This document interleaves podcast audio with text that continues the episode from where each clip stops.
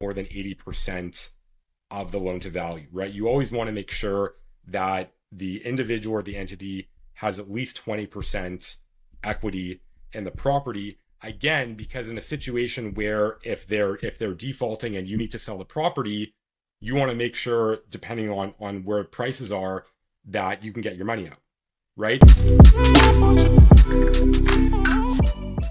Thank you so much for tuning into Journey with Christian D. Evans podcast. I'm your host, as always, Christian D. Evans. And guys, this next guest is a real estate investor, an entrepreneur with a passion for commercial real estate and financing. Within three years, this man scaled a boutique real estate investment company for 1.5 million to 20 million dollar assets under management and grew his own personal real estate portfolio by 200%. So you think you should listen to this podcast? You bet your ass you should. Now, he's also passionate about helping people achieve their real estate goals to create passive income and freedom. He recently developed a course on private lending, which we're going to be unpacking a lot on the strategies, the tactics, which teaches people how to earn passive income by offering secured private mortgages to borrowers who need private financing. His prior experience spans a multitude of industries, including automotive, healthcare, and technology, with a focus on mergers and acquisitions and scaling organizations is most notably, he played an integral part in the growth of Amenity Healthcare Incorporated, a consolidator of the independent pharmacies that was acquired by private equity firm TorQuest Partners in September 2017. Please welcome my next guest, the one and only Rory Bloomfield. How you doing today, my man? Doing great, Christian. Thanks for uh, thanks for inviting me. I've been looking forward to this conversation.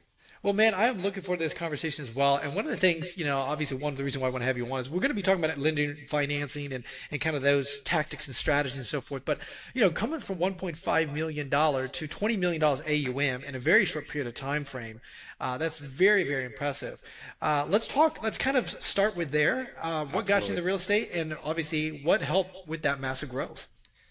Yeah, you know, to be honest, I, I, kind of actually just stumbled into into real estate. It was interesting. Um, you know, I, I had experience in raising capital, private capital, and when you think about how to scale a real estate portfolio, it's obviously very financing driven. So uh, the boutique company that I joined at the time, um, they were very early on. You know, they only had about 1.5 million assets under management, only two buildings, and um, you know, I guess they really kind of saw my experience in terms of financing and how that would apply to being able to scale our real estate portfolio. So um, I joined them in in 2019, and it was interesting because not that long after we hit COVID, right? And I think what was really interesting about that time is we actually ended up um, scaling our growth about 3x throughout the pandemic um, whereas a lot of you know companies and institutions were were scaling back. So um, a lot of it as well was actually through private lending, which we can get into. But um, uh, yeah, I came on board, and I think it was just about finding the right deals, the right financial backers. And while a lot of people were were pulling back at that time, we were really being more more aggressive through the pandemic. Why do you feel like you were being aggressive? Because, like you mentioned, at a macro side, we're even seeing this right now in other industries. A lot of people are sitting on the sidelines, just sitting on dry powder. So, and I love people like yourself that are aggressive while blood is in the streets, right? That whole concept. So, what what were some key you know performance indicators or metrics were you looking and relying on even when you saw the macro uncertainty in the environment be like hey let's take advantage of it uh, what was that that perspective or paradigm or that mindset where did that come from yeah, you know, I think for us it was um it was just about finding the right deals, the right opportunities, right? I mean, even though there was uncertainty in the economy and, you know, people didn't know what was going to happen and and um, it was a risky time. I think really for us it was about identifying the right deal, the right opportunity because ultimately at the end of the day, you know, if if a building or a property is is cash flowing and you've got the occupancy um, you know, even as interest rates rise, as long as as long as you've got that occupancy and that cash flow, um, you know, and and again, people were were scaling back. There were a lot of deals to be had because people were looking to unload their properties. So we were we were focused more on on the actual deal rather than sort of what was going on in in the macro economy. So I'd like to dive into that before we dive into lender financing. When you're looking at the deal, specifically help us understand what industry were you you said commercial but in that in that commercial space there's tons of different verticals within that commercial space dive into that and then also you and i know uh, definitely in the office space commercial side it took a hit and it's still taking a hit in regards to kind of acquisition some people are you know selling that stuff pennies on the dollar because they just can't get rid of it because of just everybody's going on webinar and, and, and online and so forth and work from home. My point is is what did you look at in regards to your kpis those deals that said okay hey this is aligned with our thesis. We know that obviously we're going to be productive and and and, and profitable.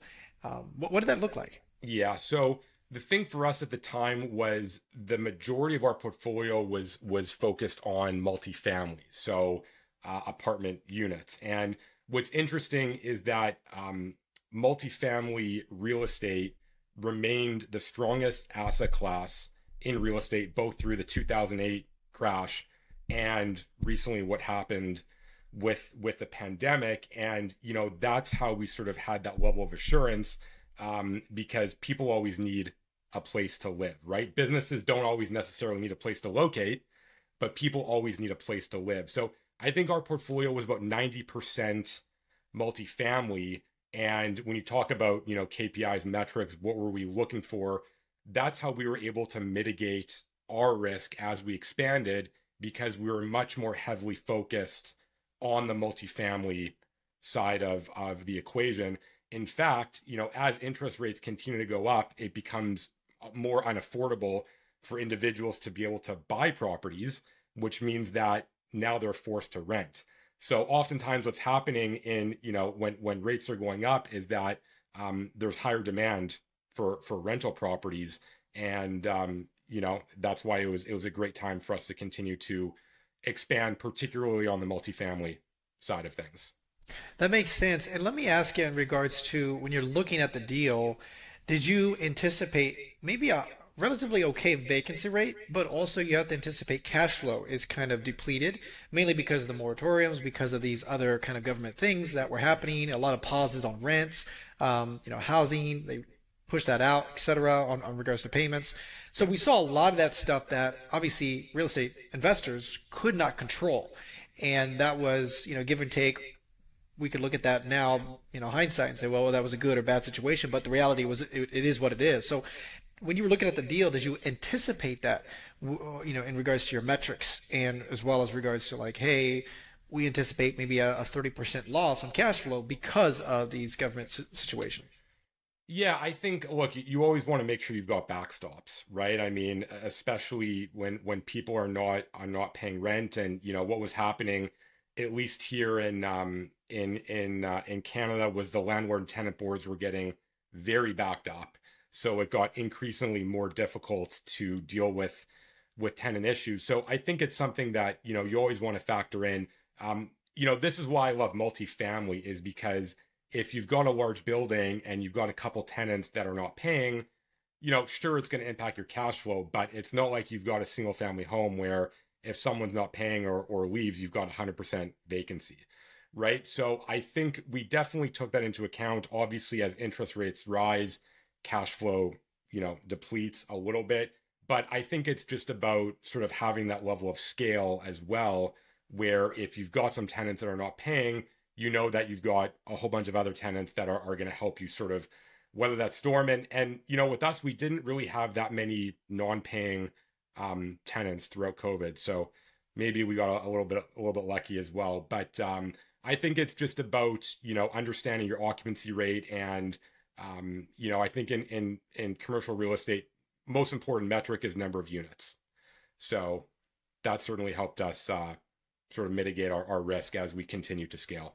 Interesting. So you found that there was a relationship to number of units, and then you could anticipate maybe a, a percentage of those individuals that were non-paying, but that would offset obviously still all the all the units that were paying. So then maybe your cash flow took maybe a small percentage hit, but it wasn't effective and it didn't hit too much the bottom line. Exactly. Okay, that's cool. Did you like anticipate like a three percent or four percent? um, non-payment of, of, renters or you know units or what, what what what did that look like? What was this comfortable kind of margin, if you will? Yeah, so I think you know, particularly through COVID, um, obviously we we were always sort of anticipating the worst, right? Like I think you, you really want to make sure you're you're you're planning for the worst. Um, so you know, our, our, our typical our typical planned vacancy under normal circumstances, um, you know, probably around five six percent. Throughout COVID, we were probably at least doubling that. But you know, again, in a building where you've got 30, 40 units, um, you know, even 10% vacancy is not not the end of the world at the end of the day. And and even when you're structuring these deals, did you come in with more cash to offset, you know, potential cash flow depletion and less debt in regards to kind of the, the deal as well? Yeah, absolutely. And that's that's definitely important is, you know, particularly when you're going through time like that, the amount you're leveraging yourself is obviously key because if you got a lot of debt on the books, now interest rates are rising. Now tenants are are not paying right? That's when you're getting into a bit of a sticky situation. And and that's where a lot of people run into trouble where where they've they've over leveraged you know let's say eh, the economy was great they were they were over leveraging because there were no issues. Now all of a sudden we hit a recession there's a ton of debt on the books interest rates go up people stop paying. That's where you can get caught between your legs. So um, definitely we were definitely putting down a little bit more in terms of uh, what our loan to value was as we were closing these deals. Well, see, that's why I wanted to bring this up because I've seen this time in and time out, definitely 2008. And, you know, I was younger then, but now you're looking at the kind of the same cycles, if you will, where, you know, interest rates, you lock in something. Wow, that's amazing. But you, you take out a, a loan that's, you know, I mean, just ridiculous and, you know, 90% kind of, you know, whatever. And, and that's fine. But the reality is you have to anticipate, well, if you have a vacancy rate of, you know, it drops down to 90%. Well, what does that happen to your cash flow? How does that affect your, you know, all this stuff? And then what if it, in worst case scenario, it drops down to 85% or, you know, some individuals yeah. don't pay and, you know, and that's the, that's the reality of, of circumstance, you know, and, and, you know, anticipating kind of creating those, those plans of, Hey, what's the worst case scenario? And can we still provide and create cash flow and keep the business and asset under our books, even with the worst case scenario. And so I appreciate you kind of explaining that, how you came in. It wasn't just like you went aggressive. You came in very strategically, very effectively in your approach to make sure that, hey, you could weather all the storms, correct? Absolutely, yeah. And again, it's it's key to ensure that you're not over leveraging yourself, especially when you're when you're scaling to that extent. What in regards to that, was there like a comfortable kind of metric when you're looking at like let's say let's take a uh, you know a 40 unit okay something that's worth maybe three million dollars maybe another example that you could share. And then kind of debt to income capital how much you raise to obviously you know allocating towards debt. What, what, what did that look like to make sure that okay hey this is a comfortable um, deal structure?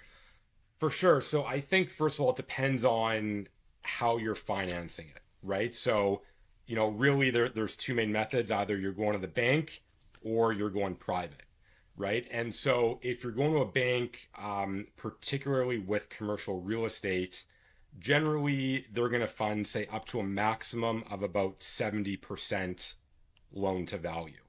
Uh, you know, I think a general rule of thumb in, in whether it's a single family home, multifamily, um, I think kind of the sweet spot is you never want to you never want to be more than about 80% loan to value. In other words, you always want to make sure you're putting at least 20% down in an ideal world. Mm-hmm. That doesn't mean we didn't have scenarios where we, you know, where, where we were leveraged more to say 85, 90%.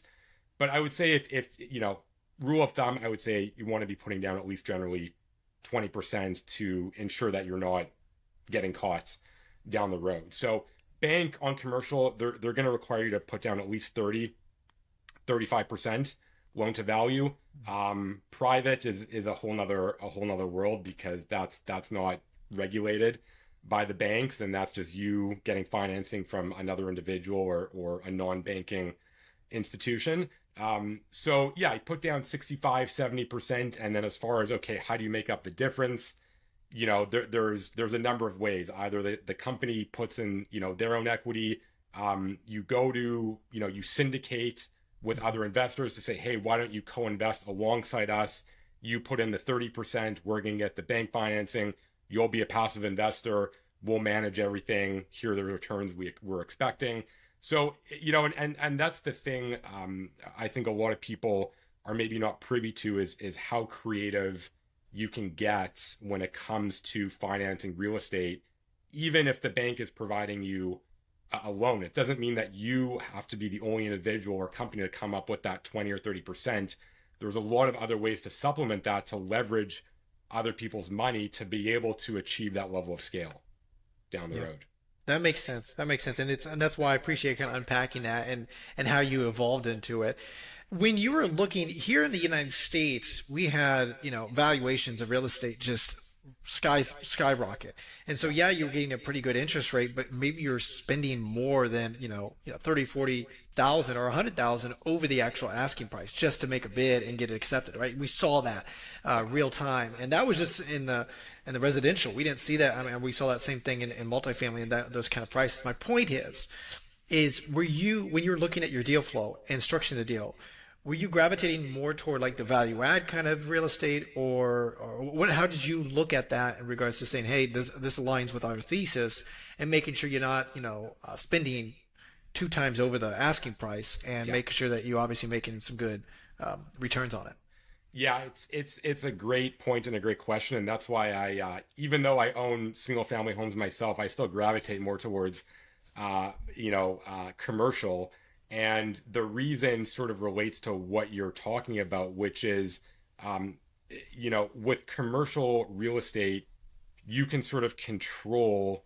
the the the valuation, right? They refer to it as forced appreciation, and that comes largely through value value add. So our philosophy was entirely we were value add investors so anytime we were looking at a deal, it was, you know, generally speaking, we were buying existing buildings that required predominantly cosmetic cosmetic upgrades, right? So coming in, renovating, cleaning things up, increasing the rents, it's it's obviously pretty pretty standard strategy. So that's, you know, to ensure that we weren't getting caught as um, prices continue to rise, it was okay, is there actually room to increase the net operating income?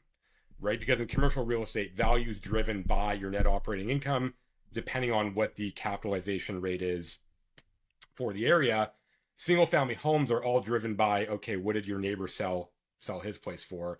And that's where you get a lot more caught when, you know, home prices are sky high, you buy at the peak and then prices drop and you can't control the value that you can bring to to the asset. So when you were looking at these deals, and man, that's a, a really good analysis of it. Were you in? Would you put like reserves about 10, 15 percent of whatever you raised, or even you know lending to deploy toward capex, you know, uh, you know expenditures on the back end? What what was that look like in regards to you know res- reservations for capex specifically? Yeah, so that we would do this analysis.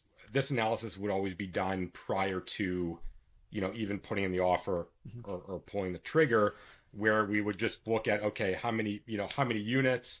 What do we think roughly it's going to cost per unit to bring it to the level that we want?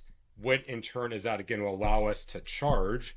And then based on that, on that lift in net operating income, depending on the cap rate, where do we think the future value is going to be of of of the building, right? I mean, it's it's very much a financial engineering exercise. Um, so that was all. That was you know we that's the model we always ran for anything that we ever moved on um, on the commercial side of things. That makes perfect sense. Yeah, because I've seen a lot of like slide decks and syndication and how they how they analyze that at a very micro level on each unit per unit, and really being able to say, hey, we're going to you know, anticipate spending you know seventy eighty thousand dollars per unit, which equals times 300, 400 units, whatever it is, equals this is how much and so forth. So I appreciate explaining that. I want to talk a little bit about lending, uh, private lending. Uh, you've obviously loved this. You are very good at doing this. And what kind of, what was that evolution? How did you get involved with it? And uh, let's kind of dive into that a little bit. Yeah, definitely, definitely passionate about the private lending. You know, it's, it's, it's interesting because obviously I, I'm a big advocate of, of buying real estate, owning real estate, being a landlord, you know, having rental properties um, but I think there's there's a huge opportunity for individuals that are looking to generate substantial passive income, but maybe don't want the headaches of of being a landlord, right? I mean, it comes with a whole different level of of responsibility. So it was interesting when I got into real estate, you know, back in, in 2019 and started scaling this company. Um, we were acquiring a lot of properties uh, by securing private lending financing. And, and to be honest, I didn't really know much about it prior to. And what was interesting is that, um, you know, private lending allows individuals to to very quickly close on a piece of real estate right you're not you know banks especially these days especially with with how much they've pulled back because of covid the amount of red tape is it's through the roof now right i mean in some instances with commercial it can take you 2 3 months with a bank now. And that's what we were finding is we we we came across great deals but a lot of the times they needed quick closings. So it it it, it unpacked this entire world of, of private lending where we would go to a private lender and in some instances we could close on commercial deal um, within two weeks. Yeah. So very very interesting. Uh, you know and i think there's there's so there, there's the private lending side in terms of acquiring and needing financing but then there's a flip side of individuals that are looking to generate passive income but don't want to be a landlord where they can actually provide private mortgages to individuals or companies that are looking to to um, to acquire. And sort of what I've said and what I truly believe is is I think you know doing secured private lending against real estate is one of the most um, lucrative ways to generate passive income relative to the level of security that it offers right? Because by providing a private mortgage you you have the asset. So in the event that that someone cannot make payments um, although this is not the objective you know you can either push them you can either foreclose or push them into power of sale. So to be able to generate 12 14 15% interest a year while having the security of an asset um, you know certainly i don't think the stock market is, is going to give you that return with that level of security so very very compelling uh, offering Look, the way it's structured, correct me if I'm wrong, is it is a very cash flow situation. So the investor or the private lender, you have to have a lot of cash to be able to say, hey, here's 50,000, 100,000, 500,000, whatever it is for that property. And then we structure that out on a loan term.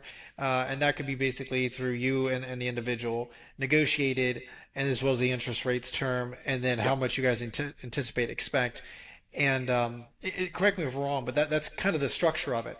Now, when you're looking at underwriting that individual, yeah. do you underwrite that individual for their real estate portfolio, or do you really underwrite the the the, the actual asset, that real estate that you're actually lending the money on, uh, or is it kind of both? Yeah, it's it's definitely both, and and um, you know I talk a lot about this in in the course I developed, where you want to take both into into account, right? So obviously you want to know who you're lending to right? I mean, no matter how good the deal is, you don't want to lend to just you want to you want to do a background check, right? You don't want to be lending to someone who who is is fraudulent or or anything of that nature. You know, you want to make sure they're in they're in good financial standing. Like basically, you are you are requesting a a personal statement of affairs of the individual that you're lending to, which gives their entire financial breakdown. So you obviously want to take that into account, um, especially in the event that maybe things go south you, you can never have too many assurances, but obviously the deal that you're lending on is equally important. And, you know, we were talking earlier in the conversation about being over leveraged and, and getting caught, uh, you know, between your feet. You want to make sure that you're not um, lending on a property that's overly leveraged as well, because that's when the borrower risks, you know, th- there's risk of default in that case on, on your payments. Let's unpack this a little bit. So when you're underwriting, what are you looking for? And I know it's really dependent upon what vertical you're in, right? I definitely yeah. understand that's very contextual, but let's kind of take a 30,000 foot view in regards to like what you're looking for in regards to that individual that's asking for the, the, the lending amount, as well as the asset you're, you're actually underwriting. So let's kind of talk about your thesis. What do you gravitate toward? Are you more single family uh, investor? Or are you more of like multifamily as well? Because that's kind of what you, your, your niche is when you're, you know, private lending, what niche or what investment thesis do you focus on, and what does that underwriting process look like? Yeah, I mean, you know, I think private lending on both there, there's opportunities for both single family home and multifamily from a private lending perspective. I wouldn't necessarily say to someone only do one, but but don't do the other. And and you know, keep in mind, just like you said, you do need some cash to be able to do private lending for single family homes. You're not going to need as much as commercial, right? Just inherently, the price of commercial is going to be much higher. Um, you know, I, I would say, generally speaking, and we talked about this a little bit earlier. I would I would sort of tell people do not lend more than 80% of the loan to value, right? You always want to make sure that the individual or the entity has at least 20% equity in the property again because in a situation where if they're if they're defaulting and you need to sell the property you want to make sure depending on on where prices are that you can get your money out right? It's all about how can i ensure that i can get my money out in a worst case scenario. So loan to value equity that's a huge factor. Obviously what is the cash flow the monthly cash flow of the property producing right? You got to make sure that that that the, the borrower can service your interest payments on on a monthly basis. And then one thing that's very important too is the exit. As a private lender how am i going to get my money out in a year right? I'm not i'm, I'm not a bank where i'm going to finance you for the next 25 25 years. So how am i going to get my money out? Is the individual going to pay me out of out of his or her, her own pocket? Are they going to find another private lender are they going to go to the bank and refinance? So you, you at least want to have some sort of an idea of how you're going to be able to get your money back um, when the term expires. And you mentioned one year. Do you, you know, extend that out to four or five years? Because, like you mentioned, at the end of the day, I mean, if you're having a seven, eight, or even above, uh, you know, prime mark uh, annual rate, then you're actually doing pretty good in regards to passive income. So if it's like, you know, averaging 8, 9% or something like that, and maybe they can't go to the bank because they need to close in a short period of time and they're fine with paying extra interest rate and say, hey, well, I can, I can, you know, leverage this out for five, seven, ten, maybe 11 years. You get compensated as the investor. And like you mentioned, it's kind of hands-off approach as long as your underwriting is, is dialed in and your investment thesis and so forth. But uh, do you do you as a specifically private lender, do you like to stick with a one, you know, 12 month kind of term, or do you like right. to extend that out? What is your kind of comfortable? So I, I think it, you know, it depends on the individual and the lender, right? Some some people don't want to be hassled with having to go through the process again of relending. And if the borrower wants to extend, then a lot of people will say, great, you know what? It just let's just let it continue to ride.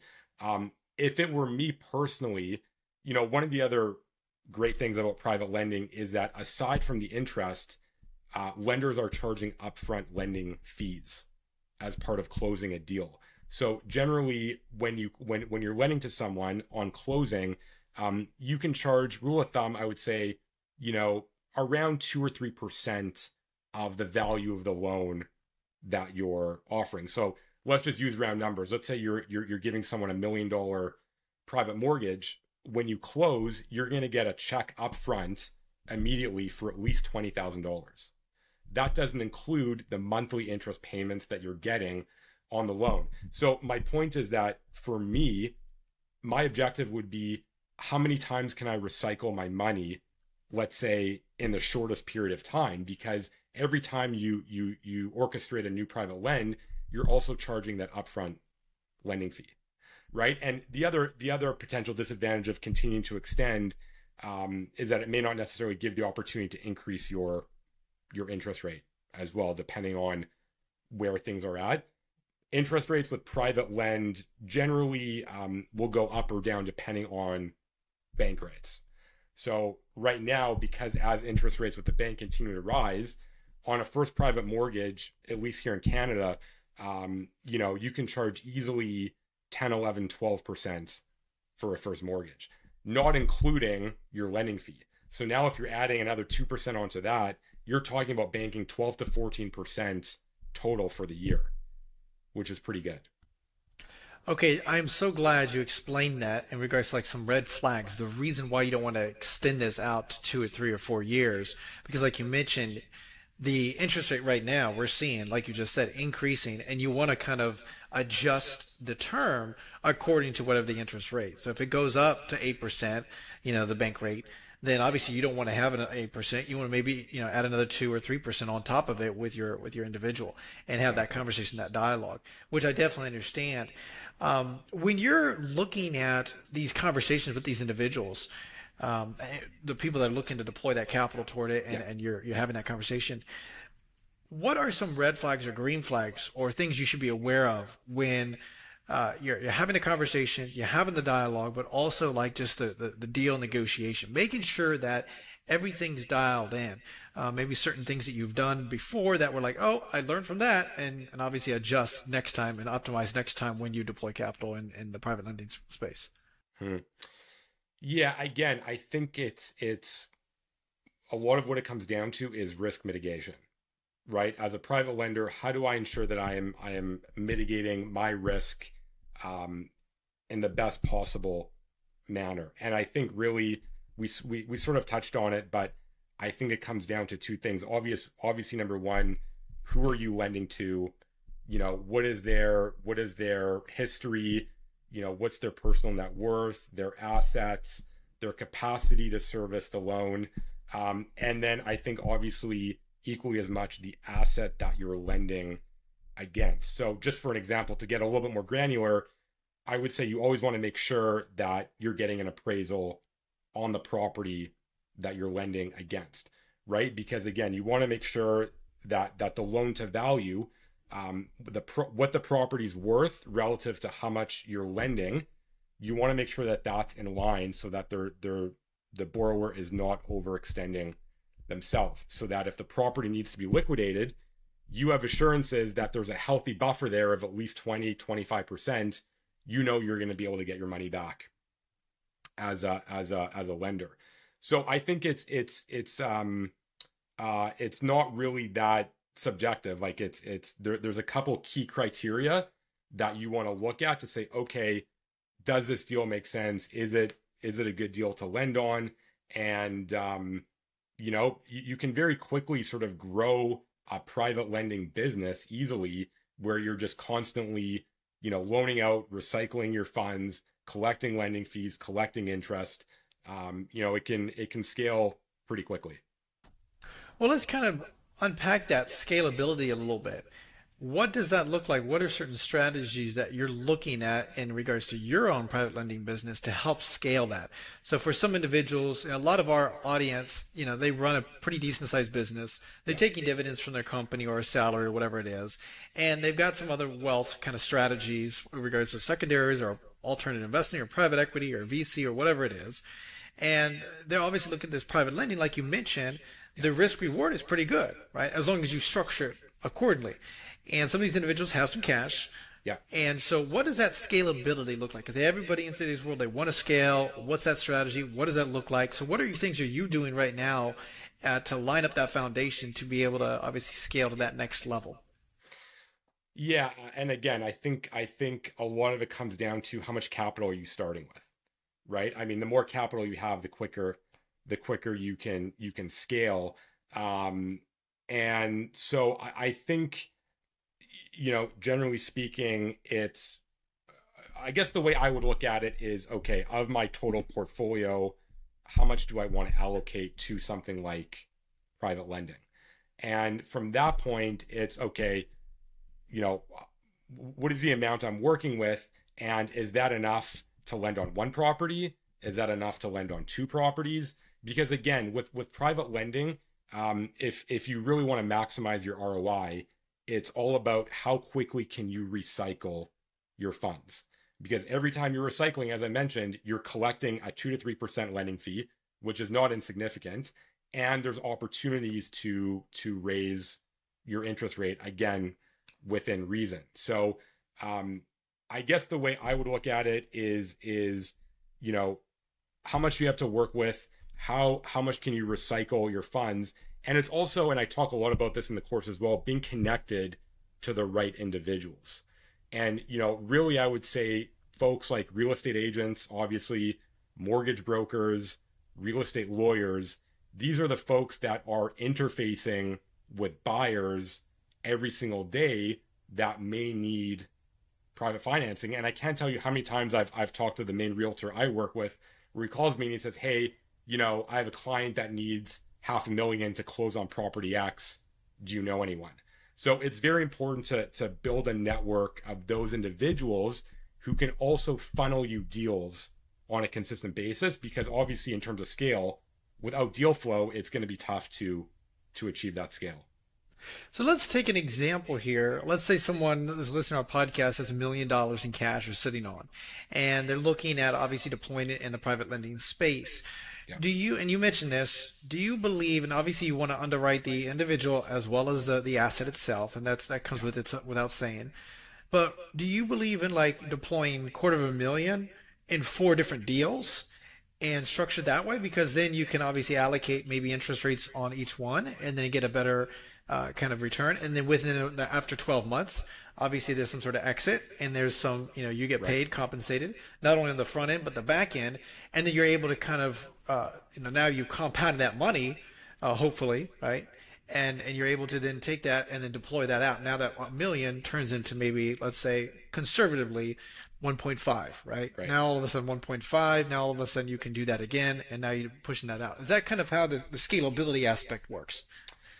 Yeah, so so it depends, and and I guess to dive a little bit further here, um, there's so there's opportunities to deploy capital on a first mortgage, but there's also opportunities to deploy capital on a second mortgage, and so really, you know, when you're talking about two hundred fifty thousand dollars, to be able to find a buyer who who is looking for a first mortgage that only requires two hundred fifty thousand dollars um, you know, especially in this day and age, there's not the, the amount of uh, the volume of real estate out there that's available for a quarter million is is you know it's not abundant necessarily. So it, it's when you talk about um, splitting up a million dollars, it's relative to the deals that are available and what capital is required to fund those deals. First mortgage is generally going to require more capital because that's the first that's the first party that a buyer goes to to fund a single family home. Let's say they need they're buying a half a million dollar house, but then there's individuals that also need second mortgages for whatever reason, and that's when there's opportunity to deploy smaller amounts because they've already got someone in that first position who's maybe funded the majority of their purchase, but they need some supplemental income.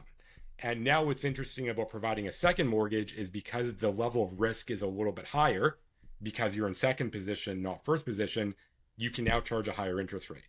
So now instead of charging 14%, I've seen in many instances um, lenders in second position are charging 15, 16, 17% to reflect the level of risk associated.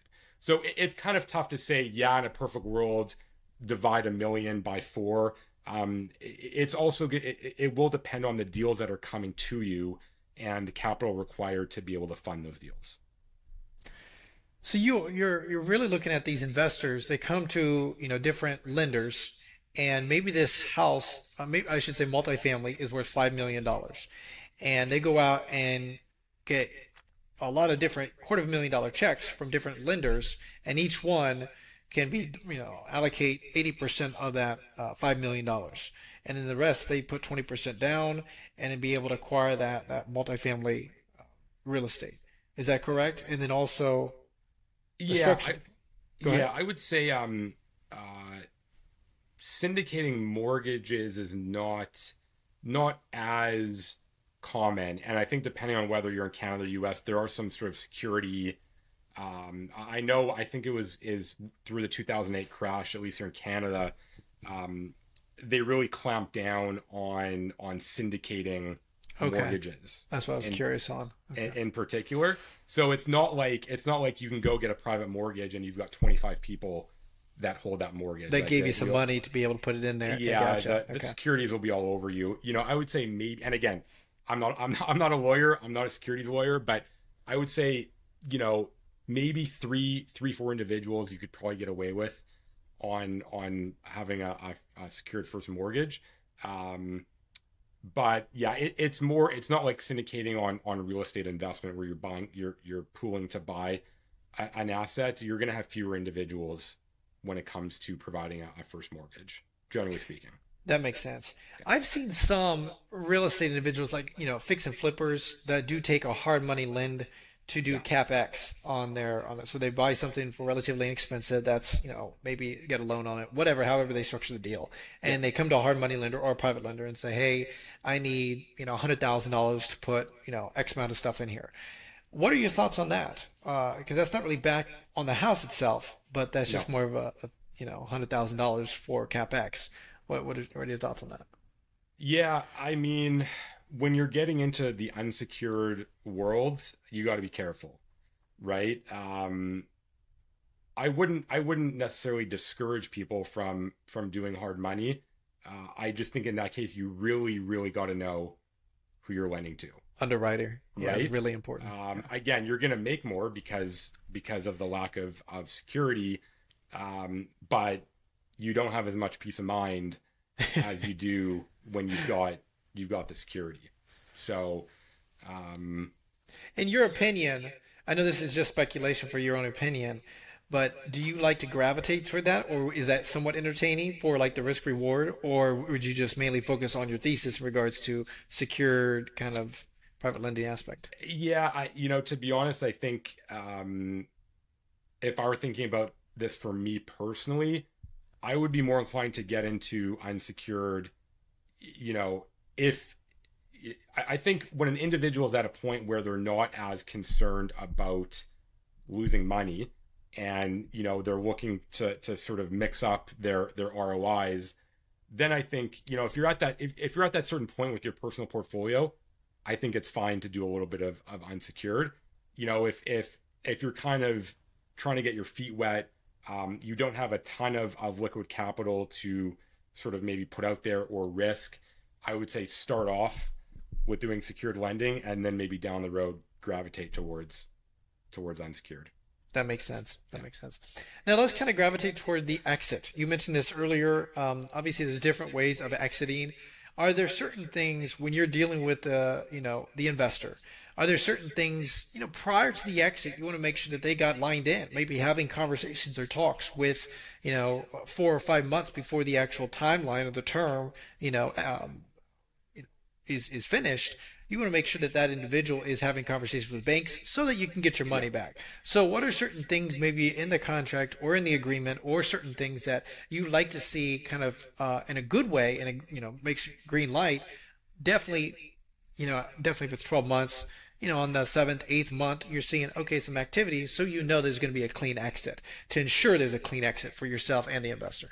Yeah, absolutely. And I think obviously, depending on whether it's a single family home or multifamily, the strategy is going to be a little bit different, right?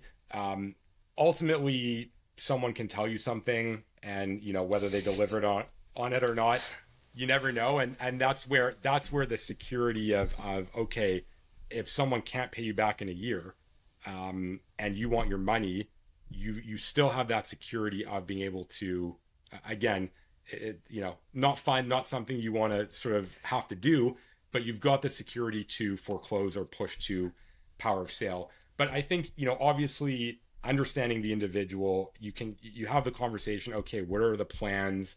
Twelve months from now to pay me back. Um, you at least you know, you, you wouldn't want to lend to someone that says, well, you know, I don't know, I'll just, I'll just figure it out then. Right. I mean, that's not, not really an ideal sort of, um, business, uh, relationship.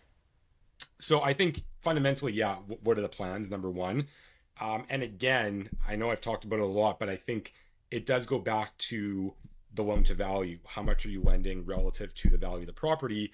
Because at least, let's say in a single family home, um, you know, here in in uh, in Canada, the bank will give you eighty percent loan to value. So if you're giving someone a private a private uh, uh, mortgage at eighty percent or less, and they've got a, a decent financial profile, at least you know that that there's opportunity for them to go to the bank to attempt to do a, a refinance on the property, right? With multifamily, okay, what are the plans for the building? And you know, I would encourage people that are, are looking to lend on on multifamily value add is is a great sort of um, asset class to lend on because you know if the borrower is doing the work to increase the value of the property, it's going to make it much easier for them to liquidate your your mortgage at the end of the term. So I think it's just about understanding, you know, what are the plans, the intricacies of the deal, making sure that there is sufficient equity there um, to allow the borrower to properly be able to refinance you out of of, of the the lend. Um, and yeah, just having those those types of of conversations. Okay, so you always have an exit strategy, which definitely makes sense. I've talked to a lot of VCs on our platform today uh, as well, and they always say whenever they're putting deploying capital towards something, they always have an exit kind of conversation as well, and saying, "Hey, five to seven years, that's kind of our timeline, or whatever that looks like," and making sure that there's some sort of company or individual entity that also acquires that company. So they have that dialogue. So it's really cool that you mentioned that. I'm curious on like worst case scenario. Okay, uh, term comes up obviously do you have an agreement in there that says hey you know what we're able to extend this there's a grace period of three an extra three months to make sure yeah. that there are certain things that are able to take place at the same interest rate um, xyz whatever or like obviously hey you missed you know two payments within the last 12 months maybe three payments which isn't yeah. good I'm going to go ahead and foreclose on this, et cetera, et cetera. Obviously, the biggest part about this, what I think is, is communication, right? Communicating with your investors, because at the end of the day, you know, you as the investor, you really don't want to, uh, you know, foreclose because the reason why you lend it is because it's it's doesn't take much of your energy. Right? Exactly. Exactly. so, you know, really, it's just uh, I love to help understand like navigating the worst case scenarios, right? Because not everything is going to play out like it plays out, right, for whatever reason. So just having that dialogue and having that conversation, how do you navigate that?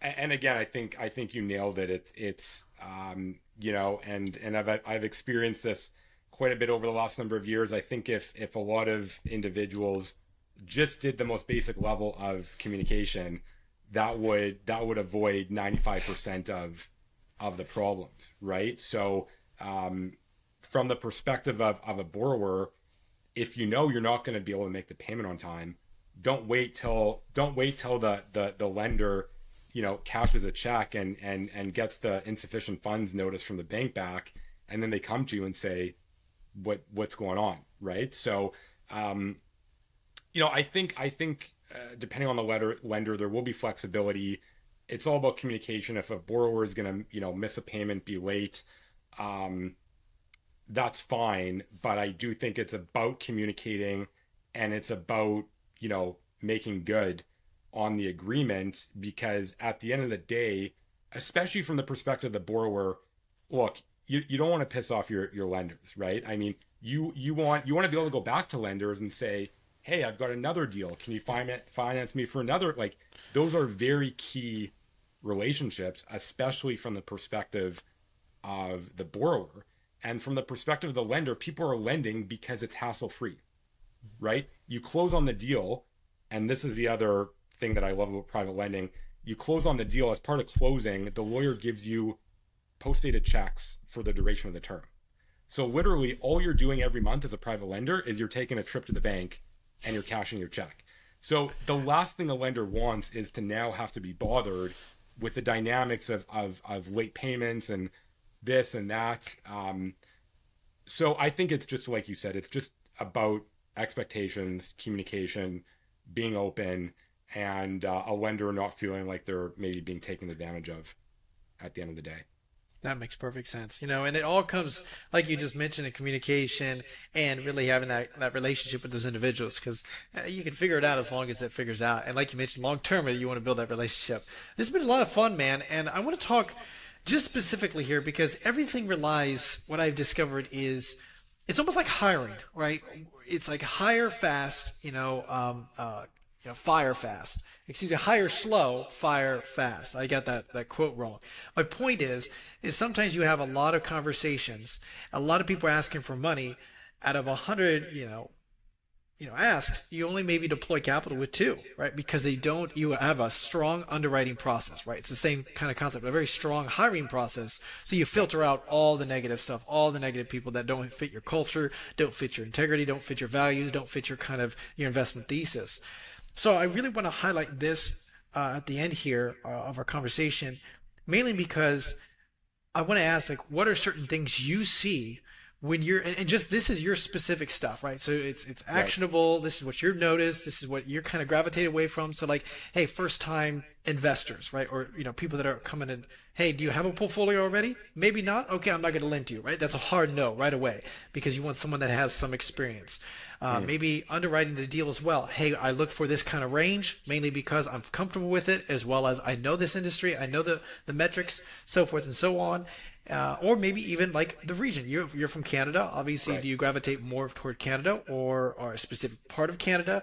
What are certain things when you're underwriting heavily on these individuals um, that you're looking for, and it's a hard yes or a hard no in regards to you're going to you know have a continued relationship with them? Yeah, and I think you've you, you sort of definitely touched on it uh, a little bit. I think really what it comes down to is um, number one, the deal, and number two, obviously the individual. I sort of like to say um, there's no shortage of money out there. There's a shortage of good deals, right? In other words, you find a good deal, you'll get the money. Uh, I think people perceive it the other way. I think they think it's much easier to find the deal and much harder to find the money. But I actually think it's reverse. I think there's there's you find a good deal, the money will come. So I think really it's it's you know obviously someone that brings a good deal to the table. Um, and you know, when I say good, I mean we've talked about it a little bit, but just in terms of of the dynamics of the deal and how you're participating as the investor or the lender. Um, and you know, I, I, do think experience obviously does matter. Um, I think it's relative to the deal though, right? So for example, someone that's looking to buy a single family home and rent it out. I mean, to be honest, that's not rocket science, right? Like, I don't think you need an extensive background to be able to operate one single family home rental property. So, in that case, you know, I'd probably be looking more at the individual as, as just them as the person, you know, what they've done throughout their their career, you know, just kind of the, the basic things. Now, if someone comes to me and says, okay, I'm looking to close on a 50 unit multifamily building, then I'm probably going to be a little more specific and say, okay, what's your experience running a 50 unit multifamily building? What's the strategy? Like, tell me, what's the business plan, right? Tell me the business plan, particularly if I'm investing or coming uh, to you as a, as a private lender. So I think it really does depend on the type of deal that's being brought to the table as well. Yeah, that makes sense. Building a context around it. If it's a larger, obviously, you know, play, a deal, then naturally you say, okay, I'm going to do a little heavier underwriting. And uh, I appreciate explaining that because I, I, think it's it's just so important to do the underwriting effectively. I look at it in any industry, uh, car insurance, you know, health insurance, all sorts of. They do a deep underwriting to say, hey, and then they determine the pricing according to obviously, you know, the the risk of of that profile and so forth. And they have certain questions and sometimes there are 100 questions but sometimes they because you identify your investment thesis because that mitigates your risk on the back end. Having those those tough exits right where you have to foreclose right it avoids a lot of that on the back end. So that's why it's like building that kind of you know sop or yeah procedure or methodology to ensure that your risk on the back end is is relatively low. Yeah, um, and I think one last point on that is is you know the the underwriting from the perspective of of providing a private first mortgage versus the underwriting on let's say being an equity partner or an investor in a building quite a bit different mm-hmm. right in that regard um, you know private lending's much more cut and dry in terms of what you're looking for and the type of arrangement and how you're going to get your money back whereas if you're you know you're investing as an equity partner that's not you know now now you've got skin in the game so to say and and it's it's a much different arrangement in terms of the exit as well mm-hmm. Definitely, definitely. Man, this has been a good conversation and unpacking deep level stuff. Uh, really talking about the private lending. It doesn't, we're not talked much about it, definitely in this vertical. So I'm glad we're able to have someone like yourself that loves it, that enjoys it. For those that, you know, listen to this podcast, I want to reach out to you, want to connect with you, want to build a relationship with you, maybe want to get access to some of the content you have out there. Rory, how do they reach out to you, my man?